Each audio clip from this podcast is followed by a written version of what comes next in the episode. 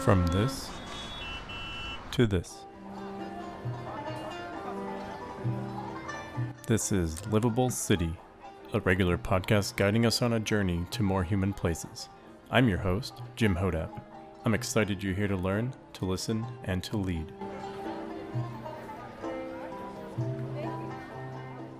Welcome back to Livable City. Uh, just as a reminder, my name is Jim Hodapp and I am the host of Livable City. I'm really excited for this first real episode here, um, as I've got a really special guest, a good friend of mine and former coworker, Allan LeSage. Ah, very special. Thank you, Jim, for having me on. So, uh, for those of you who are listening, um, what's special about this episode, besides Allan, of course, being the special guest, is uh, he's going to be interviewing me, and he's going to be asking me about uh, my story a little bit, and how we got to this place of a livable city, creating it. Um, but first, I want to go into a little bit of uh, Allan's thoughts and, and a little bit of his background. So why did I why did I bring him here, and why is he interested in this? Yeah. So uh, Jim and I are old friends, and we used to work together, uh, software engineers, and we traveled a good deal together. Um, you know, and he's been talking about this for a long time.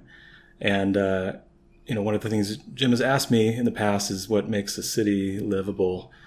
So uh, we both live here in Chicago, and uh, I recently bought a two flat, which is like a little apartment building in Lincoln Square here on the north side. And uh, I'm one of these fools who buys a fixer upper and moves in before it's really habitable. Um, but you know, I don't mind. I like it, and I love living there um, because I think it's important to understand the history of buildings and places where you live. Um, and I'm talking about history, uh, you know, the history of neighborhoods. And I'm not talking about like you know what was happening here 10 years ago. It's really like how do people live together uh, in the same place going back hundreds of years. And I think that when we cease to really remember our history and live in that kind of historical space is when kind of, you know, the negative things of the city uh, start to happen. So I agree with Jim and a lot of his uh, outlook, and it's super fun to be participating in the podcast. Thanks for having me on, Jim. No worries. Glad to have you, Allan. Um, so you talked about your two flat, and before I have Allan um, turn the table here and interview me, I just want to ask him a few questions. Um, but what you know, what about that historic uh, nature of of like your two flat and the neighborhood that you live in is really appealing to you? And what what about an older historic part of a city really makes it livable to you? I'm really super lucky. I mean, I live in really a very nice neighborhood in Chicago, and uh, if I look out my window, you know, I see a, a public park with a play lot for kids. Um, it's very green. Um, you know, and there's a little commercial district just a few blocks away where I can do my shopping and so on. So all of those kind of check marks for livable cityness are, um, you know, it's easy for me to check off. And then, you know, more importantly, I can see um, in the, you know, the building, uh, a so-called two flat. It's kind of a, I don't think it's a uniquely Chicago Chicago pattern, but it's one that you see a lot here, where it's really the size of a single family home, but you would have uh, it's split level so that there's uh, two and sometimes three apartments stacked on top of each other. So I have two, you know, two bedroom apartments, and it's kind of like um, in the 20s when my building was built. You know, it was sort of like a destination home for people who worked, you know, jobs not far away. And now it has the function of being kind of like a, you know, a small family can live there, and it's really enough space for anyone. Not in my house yet because I had it's not rentable yet, but uh, in you know my neighbor's house, it's like uh, two small families, uh, varying ages. You know, and the neighborhood has a great diversity of different kinds of families. Um, you know, it's livable because I look out my window and I sort of see this is the this is the livable city kind of dream of um, you know everyone living together. So you, you would say like the form of what that two flat looks like, how it's constructed, how it was set in the street, how things are situated around like uh, uh, shopping nodes and stuff like that. Is that is that part of like what's historic about it that makes it pretty livable to you? So yeah, I mean it's all right there. I live right across from a school, um, you know, both an elementary school and a uh, high school. Um, you know, shopping is close by. Um, you know, the neighborhood evolved that way, and you know, it's sort of uh, happened organically, which I find interesting. Nothing really mandated, that this uh, two flat pattern become it what it is, except that it's not tenement housing. Like that is, uh, you know, at some point there were laws against such, and so it's really just enough space. So, uh, you know, from where we sit right now, I feel it feels like a road away from uh, Lincoln Square because um, we're at uh, the top of a high-rise building in River North. You know, we see the skyscraper. It's it's dusk. Uh, you know, very pretty uh, city lights uh, twinkling at us. Um, and I'm remembering, Jim, a time when you were just thinking about moving here. You know, we were both working from home, living in different cities. You were living in Indianapolis. Is that right? Yeah, that's right. And uh, at, for a while, you lived you lived here just for a few months uh, in Streeterville, and you were thinking about making the move, and then ultimately you did. And I'm very pleased that you um, decided to come up here. And, I am too. Yeah. Great city. Let me give a little bit of backstory before we get there. Yeah, so I, I came to Chicago by way of growing up in Milwaukee and uh, and then going to university in Indianapolis, and um, you know those are very similar sized cities um, that were very good, right? So I grew up in the suburbs in Milwaukee, and then I lived basically a little bit of suburban Indy, um, but mostly downtown and midtown. Um, so for Indianapolis, quite quite urban. Um, and you know it's like it, it reflects uh, a journey of my own maturity and what i value over time and ultimately you know that just kept going um, at one point you know i said i really need i really need a bigger city i need some more people more interactions i work from home and that's what chicago provided so i mean i'm of the same uh, you know uh, you know i'm from st louis and so uh, Chicago kind of functions as a mecca uh, for people like us who are, you know, wanting to be part of this larger community of people. Yep. So that makes sense. Yep. Lots of opportunities. So in Indianapolis, then, um, you know, I know that you own some property there, and uh, you seem pretty well set. And I'm um, not so much about the specifics, but what were your impressions of Indy? What made it What made it a livable city in itself? Going back uh, when I first got there, so like I said, I, I I got to Indianapolis for university. So I went to an awesome university there in, in mid Indianapolis called Butler University. Um, I was enamored with it. Beautiful campus. You know, it's got the that old like mansion style neighborhood from like the early 1900s uh-huh. um, and that and just beautiful right something to aspire to uh, especially for somebody having grown up in the suburbs and uh, you know Indianapolis was great then. But then, you know, I, I stayed there because of work. Um, and uh, that's right. The company was in Indianapolis proper, is what I'm remembering. It was, yeah. So it was a startup with one of my professors uh, from engineering who offered me a job right out of school, and so he was very comfortable to me. But you know, I really first started noticing um, what I call urbanish stuff in Indy because it uh, it's a city that's not too unlike um, Detroit in many respects, um, or you know many other Rust Belt cities in the United States.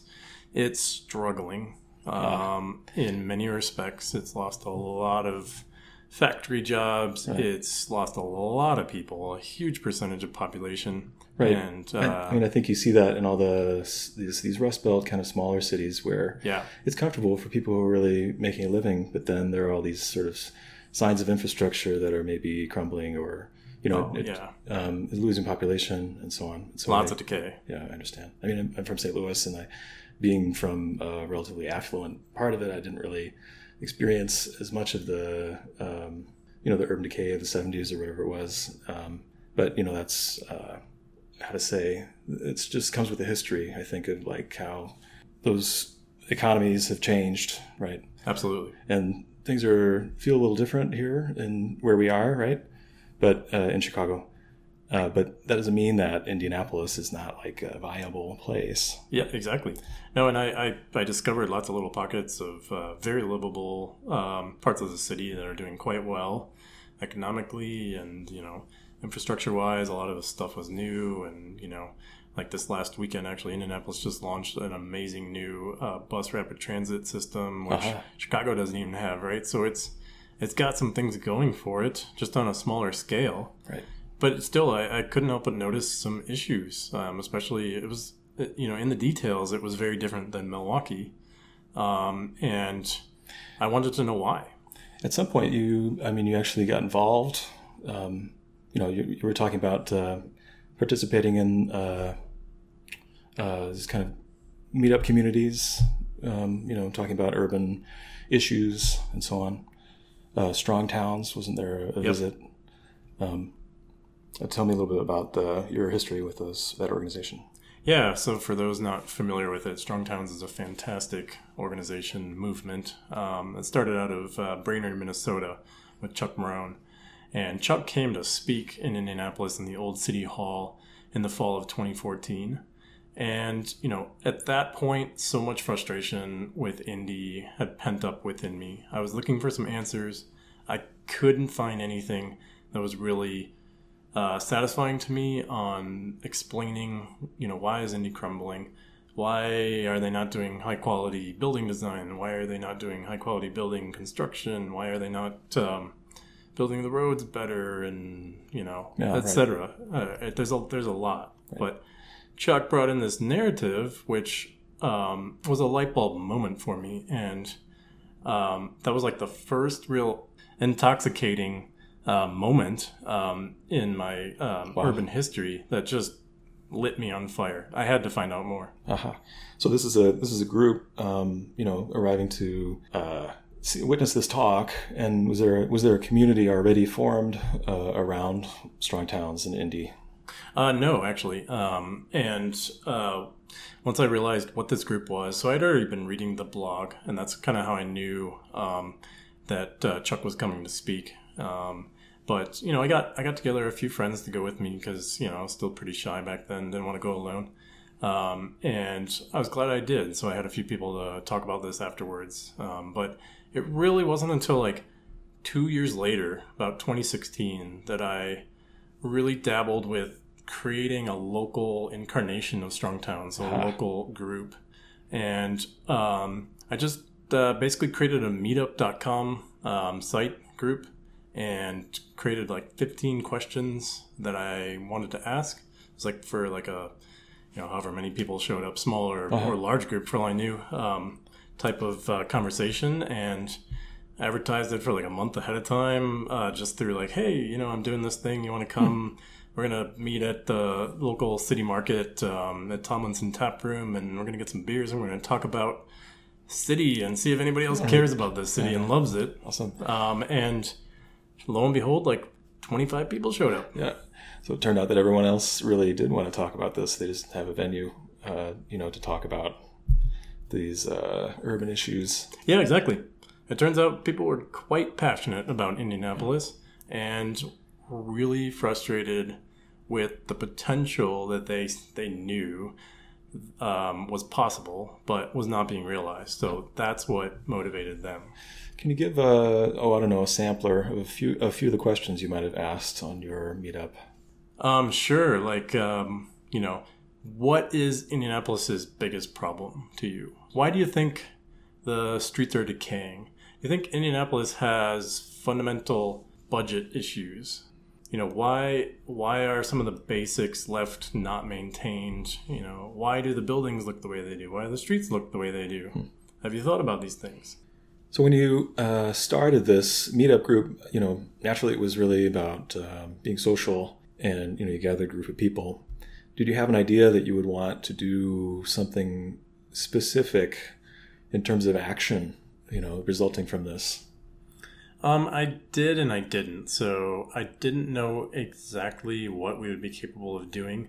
I was beginning to become aware of like things like um, like uh, street activism, right? You could come out and um, put out some hay bales to calm the streets and um, oh. put out cones or or like you know have people stand there and remind drivers yeah, to slow down, things like that, right? Temporary things to prove points, but no, I really didn't. I my main goal was a I'm frustrated. I'm tired of just commenting on local like right, sick and uh, tired business journal comment sections for Indy um, about what's wrong with the city, and I just want to take action and gather a group of people and find out what happened. Gotcha. So it's uh, to begin with, you know, you started trying to move things through the internet just by commenting on uh, like local news stories, but then the yep. only real way to get things started is to get other people, you know, in conversation, is was your goal. Exactly. So we, I know that you're focused a lot, at least in, in that moment, on transportation issues. And what were some of the problems that you saw at that at that time that you wanted to address? Indy's very sprawled out with a very low population density. And, you know, that presents some like unique challenges about Indy. So you need a car really to get around Indy for the most part, unless you live in a few very lucky places that are walkable. Uh, as a result, right, there, there's a lot of places where sidewalks are missing. Um, there's a lot of things you can't even walk to, or you wouldn't even walk. You wouldn't even want to walk to, right? Because it's a pretty miserable experience. I wanted to like affect how people get around, right? Like call into question: Does everybody in Indy really need to own a car? Right. Yeah. Um, I mean, there's a bus system. Like, can we make better use of that? Right. How to improve it? Your interest in transportation issues, then, um, you at some point you know that has to be a political uh, process. Like you have to get involved in the council or did you have a i mean there were specific actions you were able to take to kind of express the strong towns agenda? You know we got involved with some very very localized things that were about advancing Indy and its livability right? So i i personally wanted to see much more walkable style developments uh, developed downtown right? So Indy's got a very compact downtown. It's a the main part of it is literally a square mile, and that's how that's how the original architect of the city um, made it, designed it. And so uh, this there's one one development in particular in a historic neighborhood just outside of that um, square mile square, yeah. that uh, that was really strong. And you know, I uh, I and the group got involved with him. So um, I originally had lunch with him, just kind of say, hey, really interested in your development. The plans look good. Can you tell me more about yourself? Like, what are your intentions for this development in the neighborhood? What are your intentions with my neighborhood? Yeah, exactly. and they were good. It turns out I didn't need my baseball bat. Um, and uh, he uh, he was awesome. Um, so I decided our group would advocate for him, and and the rest of the group uh, agreed with it too. So we went to the city council meetings. We went to uh, Indy has a historic preservation commission we went before them. That's that's actually where we spent most of the time. Uh-huh.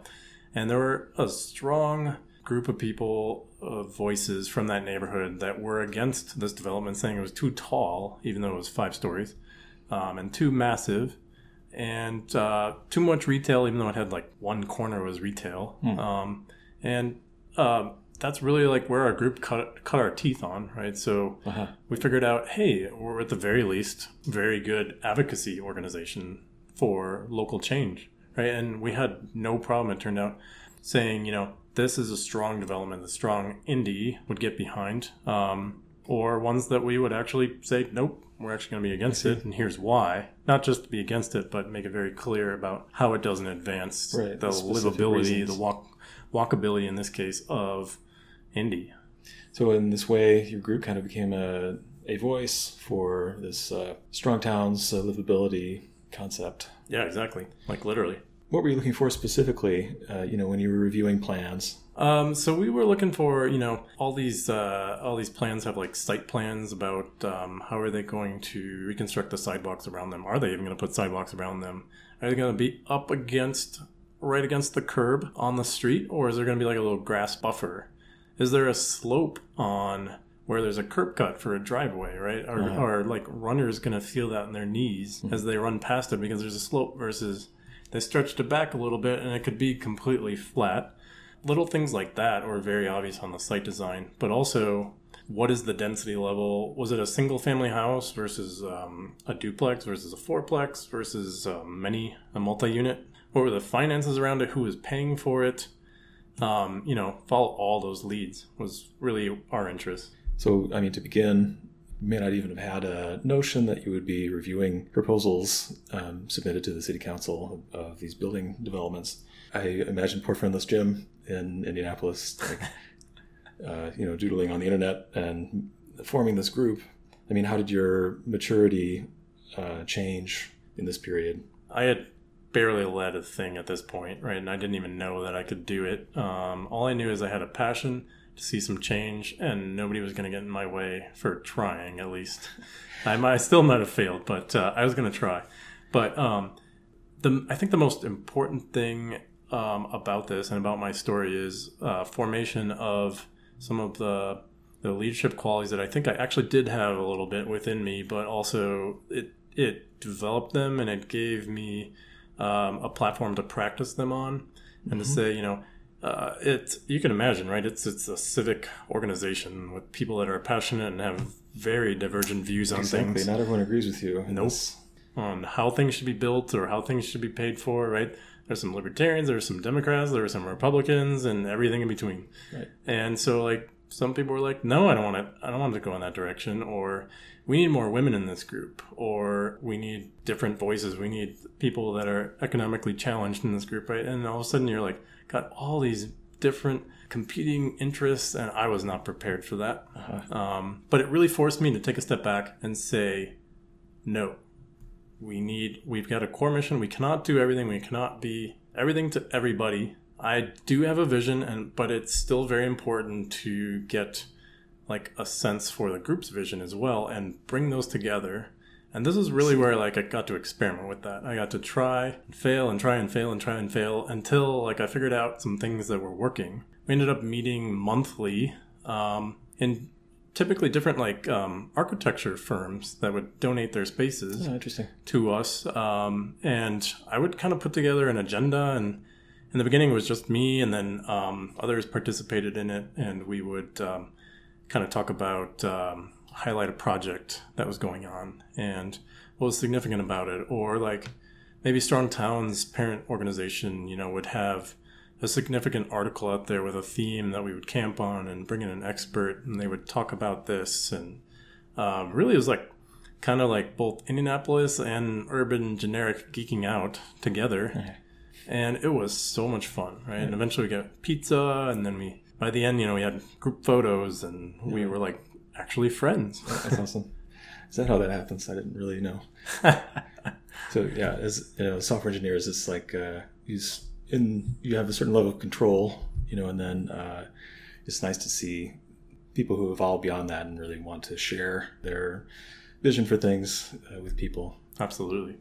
It was quite quite inspiring.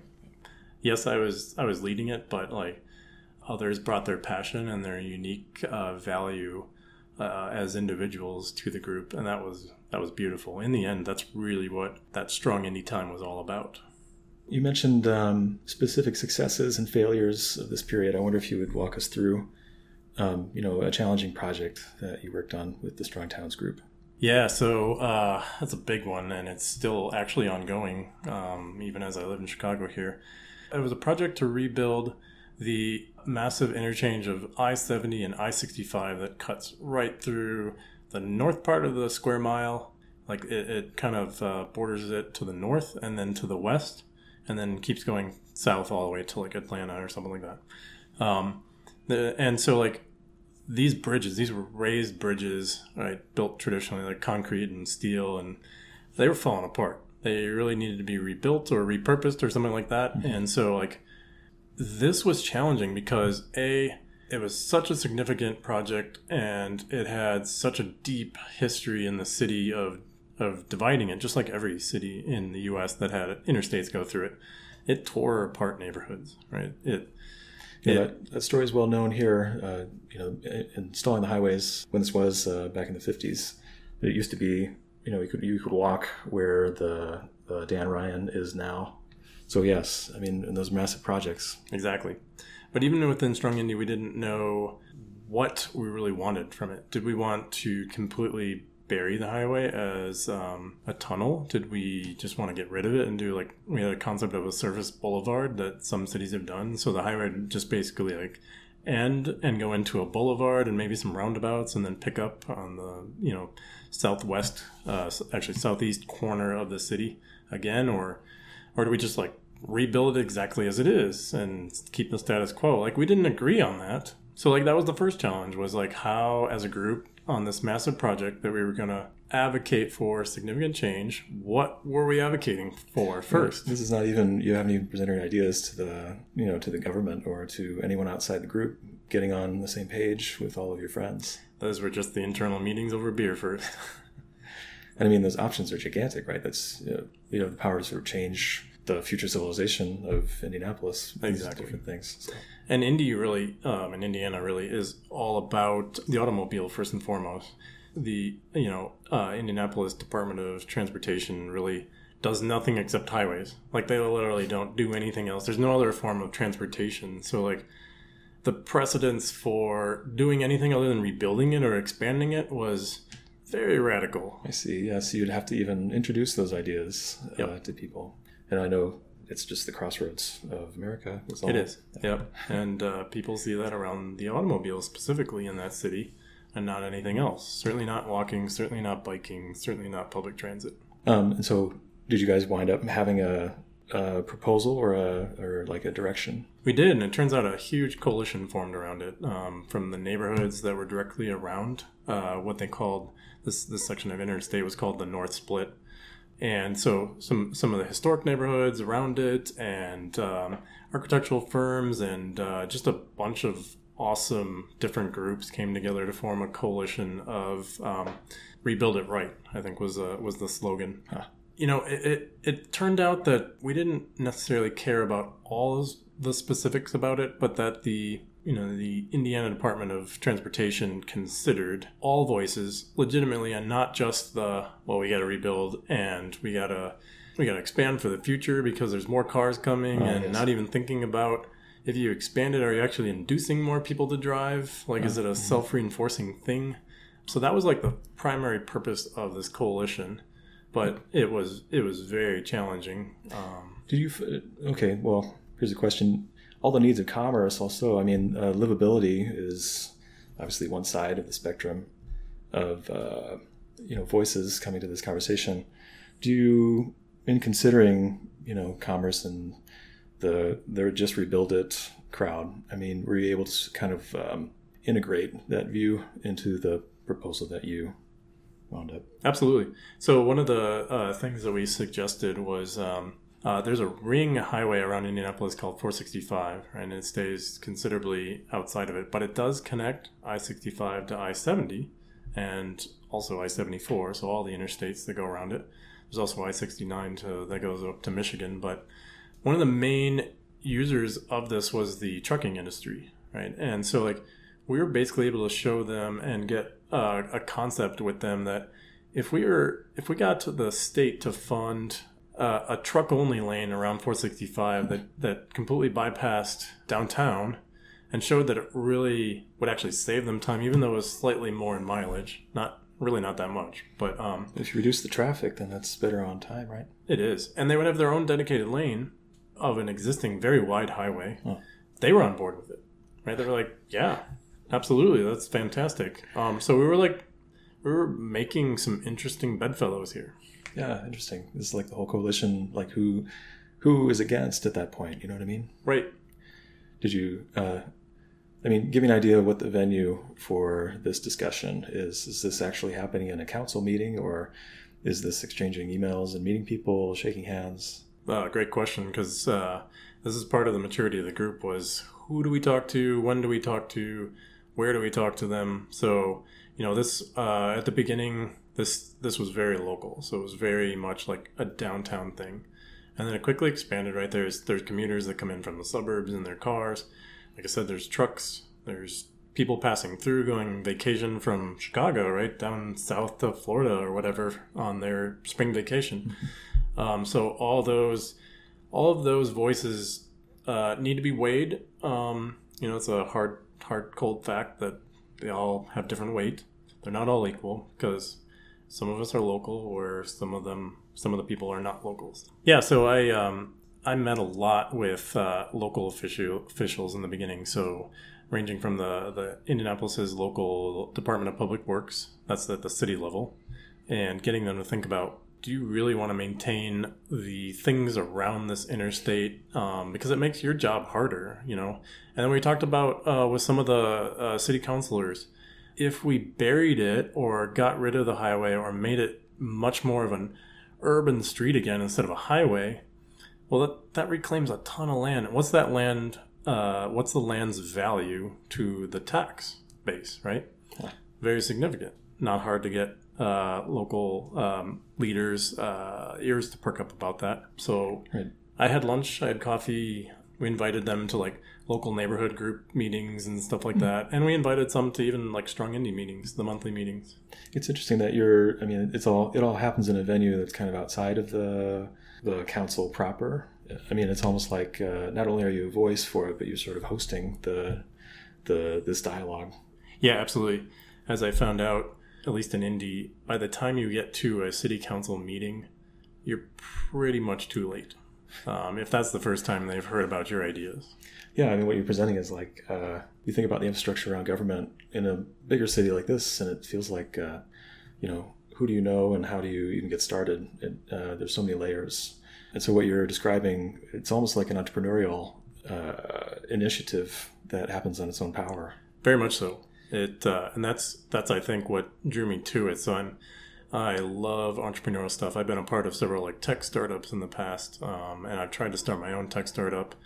This felt exactly like that, except in some respects to me, it was more obvious of what to do, and I could get like immediate um, payout, so to speak, um, to myself and to others around me, and and friendships and relationships like immediately without having to like make this elaborate tech product and figure out how I'm going to package it and manufacture it and sell it and stuff like that, right? So it had very immediate uh, um, uh, benefits that were amazing, intoxicating again. I mean, it makes sense in, in another way. It's like uh, it has to wind up in government, right? Yes, very much so.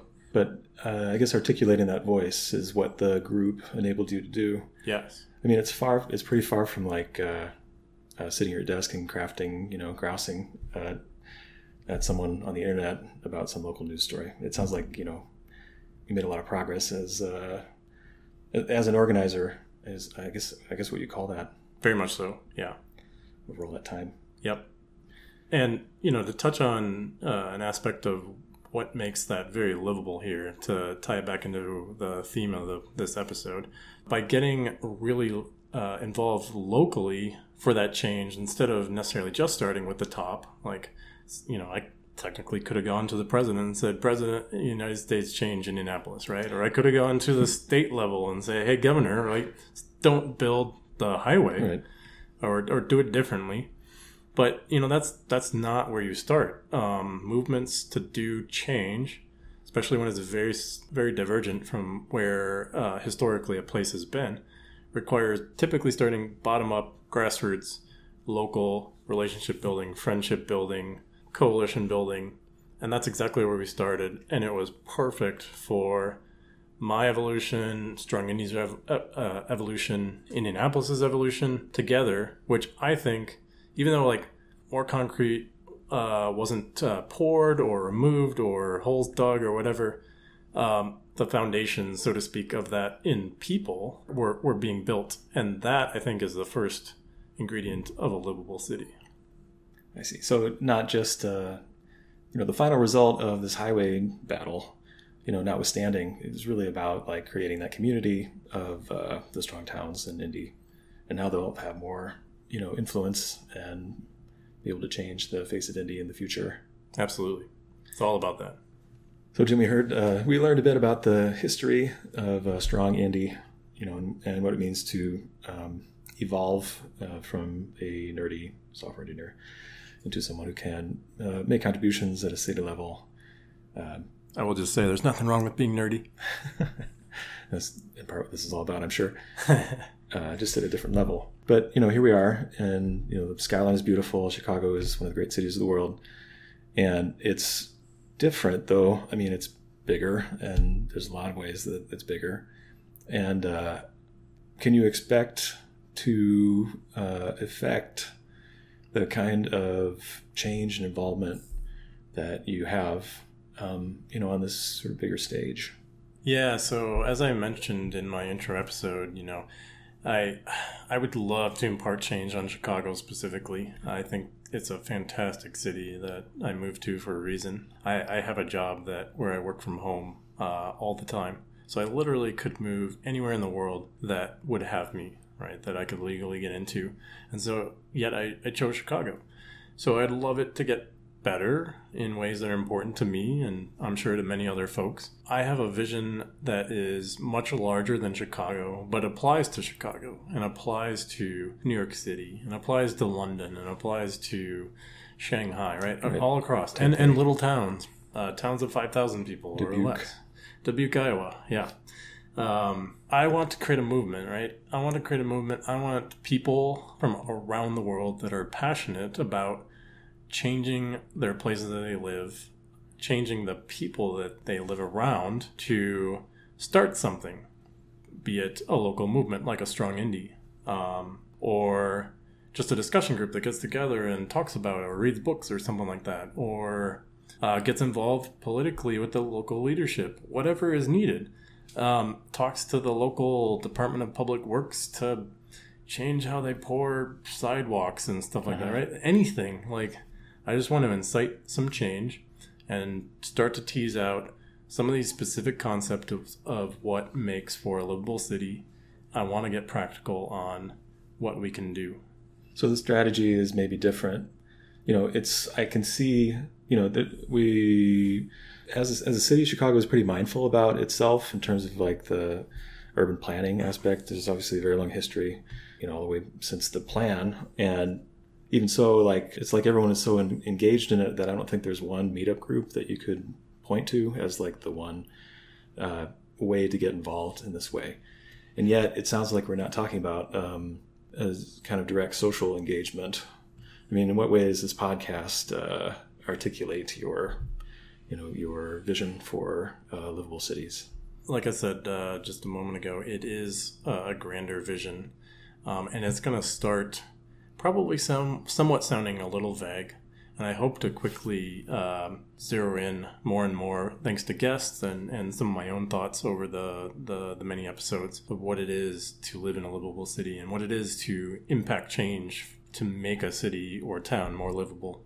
Um, but you know, up until then, um, the sky's the limit on what you want to do. If you already have a specific vision, even this early into the life of the podcast, and you're already doing it, I want to hear about it. Actually, um, you could like get a, in contact with me um, with Livable City uh, on Twitter. We've got Livable City uh, with an underscore in between. And we also have a Facebook group that you can find under the name of Livable City. If you have a story like that already, let me know and let the, the greater audience know about it. I've know you and I know uh, some of the urgency you feel around this. But what is it about this moment that uh, makes you feel like the livable cities is important for people to understand? Yeah, so like as I mentioned in the first episode, there's there's some dire things about cities around the world and towns, right? They're struggling. They're struggling financially. They're struggling socially. They're struggling environmentally, etc. And you know, particularly on the social front, is one of my main motivators, and that in combination with just where I am in my life, I feel a sense of I want to evolve uh, ultimately what I do for my day job. I love doing stuff around cities and how cities bring or repel people towards or, or against each other. And I want to explore that and I want to figure out a way to make that be what I do. So you know, thanks to my uh, um, Strong Indy work um, under the Strong Towns great model, and having that group and, and experimenting with leadership and, and creating stuff, and also because of my career and trying to do some tech startup stuff, I feel like I know how to create stuff now, and I know how to effectively lead people and organize people uh, more or less. It's never perfect. I think now is a perfect time to explore all those together. Get it started. Is it uh, is it is in what way is the podcast like the best medium uh, for this kind of call to action? Yeah, so I love podcasts personally. So there's a little bit of an uh, inherent bias in that. It's a growing medium. I don't have the stats off the top of my head, but it's growing like crazy. A lot of people are starting to listen to podcasts. You could you could say podcasts are starting to go mainstream. Like even like advertisers um, are starting to pick up on that fact, and um, and you can earn some money around that in having a podcast and having some ads interlaced in there. So I think it's a great medium to explore your topic, to have some experts on, to collect some relevant information, um, and to- Also to connect with people, you know, like-minded people who may be curious. exactly, Same yeah, way. yeah. And not everybody's into like just reading a blog or um, doing a, a local meetup or something like that. So podcasts are great for just you know having on your iPhone or your Android phone and uh, popping in your headphones and going for a walk or a drive or whatever and and listen in and Right. and be impacted and kind of feel the emotion of of the host or the guest. Right. Yeah, we have a strong tradition here of uh, you know the radio side, uh, and it's nice that it's so democratized everything. Uh, this podcast. So I, for one, am I'm super jazzed to see how this uh, how this takes shape, Jim. I'm really you know very interested to see who what kind of uh, interviews and encounters you can uh, curate, you know, through this medium. I don't know what's what's next. Give me a, give me a give me a view. Yeah, great question. So uh, the way I see it is, um, I'm going to start out with a format of interviewing some interesting people, kind of like how Allan interviewed me today. Aha. Um, and I hope to develop even some maybe set types of baseline questions that I always ask. I think that's always interesting when you can kind of compare how somebody answers a question that's very relevant um, from episode to episode. So if you have an idea for what some of those questions should be, what you would like to hear, uh, again, get in contact with me via Twitter or the, the Facebook group. Uh, that'd be great. Yeah, so so guest interviews, um, and I really want to start by exploring again what is what is a livable city in the context of what my guest is particularly into, right? So if they're a city planner, what does that mean to them? If they're a resident that lives down the street of a, a single family home but still very um, walkable neighborhood, what does that mean to them? And so, like that diversity of opinion on um, a livable city, uh, livable cities and towns, I want to collect that. Uh, makes sense, and we'll be looking forward to the next episode. What uh, time frame are we talking about here, Jim? Yeah, so we're, we're going to be bi weekly to start with. So that's uh, every two weeks. We'll come out with a new episode. Uh, I haven't picked my release date yet, but uh, you, you'll all be aware of that very soon. And you'll be able to find this podcast wherever uh, you, you typically listen to podcasts from. So from the Apple uh, iTunes podcast store or Google Play Store, whatever. Um, you should be able to find this podcast everywhere. So definitely listen in, uh, subscribe, and let's also start the conversation going on Twitter again and on the Facebook group. I'd love to hear from you. Super sounds good, Jim. Thank you so much for listening to this first episode. It means so very much to me. I realize this is a work in progress, and I really don't know that much of what I'm doing yet on this podcast, but I wanted to reflect on this a little bit with you. I have very big ambitions for this, but I realize I've got to start somewhere. I've just got to start by making this podcast and getting some episodes out there. And f- where we go from here, I have some ideas, but I really don't know. And that means that it's a perfect opportunity for you to get involved and to help shape this with me. If you're interested in that and helping in any way, please let me know. Um, you can get a hold of me in the Facebook group, which should be attached to the show notes for this episode. And uh, you could get in touch with me on uh, our Twitter handle as well, livable underscore city. So, thank you so much for bearing with me as I figure this thing out and where we go from here. It's anybody's guess, but I'm really excited to figure it out.